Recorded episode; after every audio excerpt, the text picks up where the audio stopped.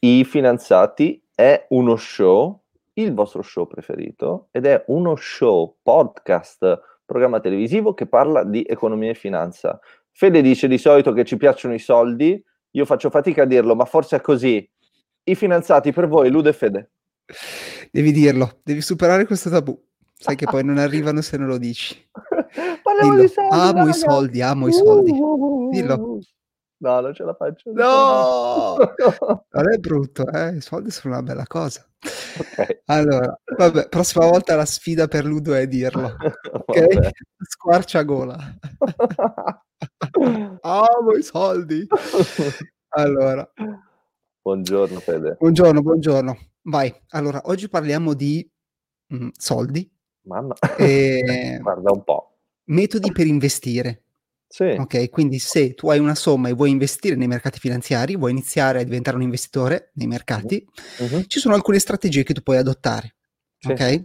Sì. La prima strategia, che è quella che mm, magari i neofiti potrebbero pensare sia la migliore, sia Mhm. quella di prendere la cifra che tu vuoi investire, supponiamo 100 euro, facendo riferimento al tuo caso in particolare, anzi supponiamo 10.000 euro, e Non più il dire mio ok, caso. La prendo e la investo tutta in, non so, un fondo comune, un ETF o un'azione. Ok? Mhm. Sì. Questa strategia è pessima. Funziona solo nel caso in cui tu possegga una sfera di cristallo. Hai una sfera di cristallo? Sì, ce l'ho in salotto. Ok. Con la Allora- neve dentro, e Babbo Natale, quella roba là.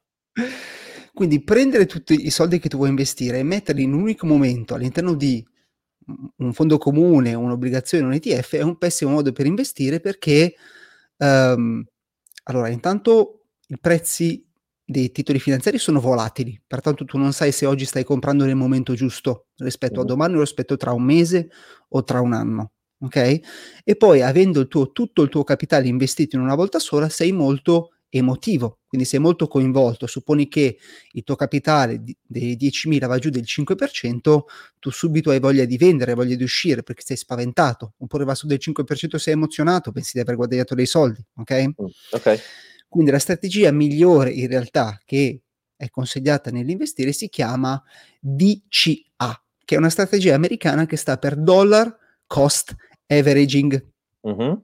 Pensa che una strategia che ha inventorizzato, comunque eh, era un grande promotore, grande sponsor, Benjamin Graham. Benjamin Graham, Graham è il maestro di Warren Buffett. Oh yes, professore di qualche università americana. Esatto, credo della. Columbia. Come funziona Columbia. questa strategia? Molto semplicemente, DCA sta per Dollar Cost Averaging, quindi andare a mediare il prezzo d'ingresso.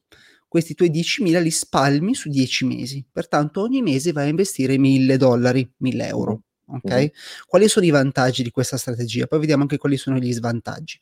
I vantaggi sono che, allora, intanto puoi, è flessibile, pertanto puoi programmarla come vuoi, puoi decidere di investire i tuoi 10.000 in 10 anni, 5 anni, 20 anni. Mhm. Due, se non hai già la disponibilità oggi, puoi dire io riesco a risparmiare 500 euro al mese, pertanto investo ogni mese 500 euro. Quindi puoi investire, programmare l'investimento futuro di soldi che ancora tu oggi non hai, che devi Mhm. ancora guadagnare.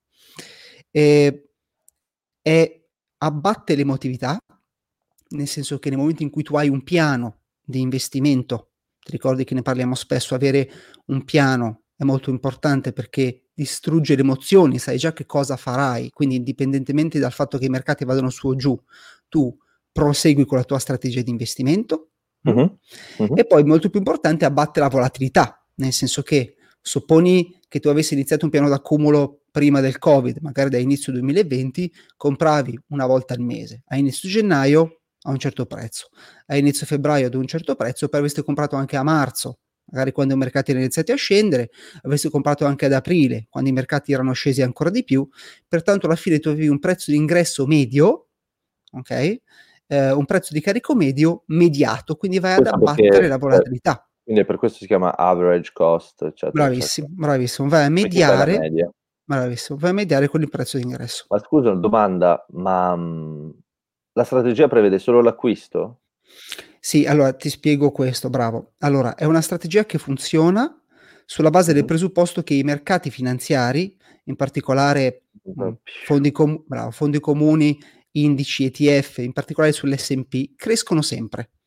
Così è effettivamente nel lungo termine. Se tu guardi l'SP, se tu guardi i titoli eh, finanziari americani, crescono sempre se hai un'ottica di investimento di 10 anni, 20 anni, 30 anni.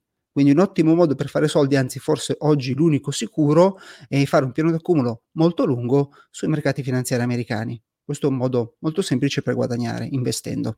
Uh-huh. Ok? Sì. Quali sono i rischi collegati a questo tipo di investimento? Il primo sono i costi. Spesso tu quando vai in banca e chiedi di creare un piano d'accumulo, piano d'accumulo è la strategia di investimento che utilizza il DCA, piano d'accumulo perché piano piano i tuoi fondi si accumulano tra loro, logicamente, uh-huh. no? Uh-huh. Quali sono i problemi? Sono i costi di gestione. Spesso hai un costo di gestione di ingresso, quindi un costo di sottoscrizione, e poi delle fee annuali da pagare.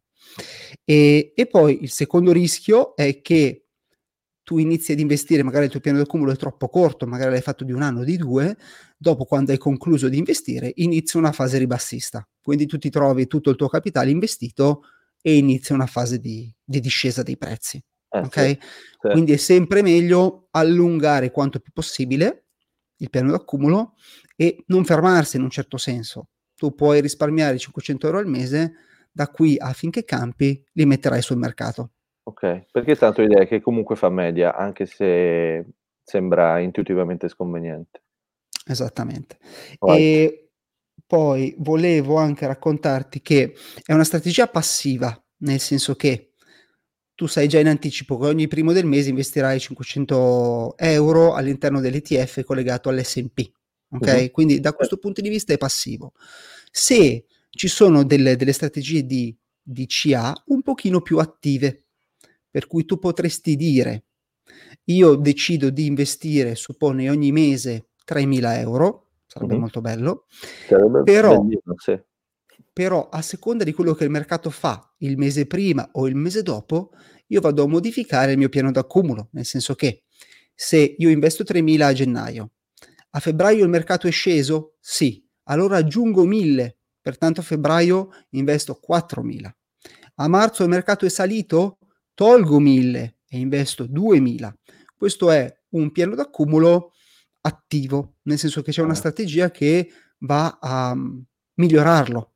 Logicamente quando i, i prezzi scendono è conveniente comprare di più, quando i prezzi salgono è conveniente comprare di meno. E quindi ogni mese che sale tolgo mille, mille supponendo una cifra, ogni mese che scende vado ad aggiungere mille.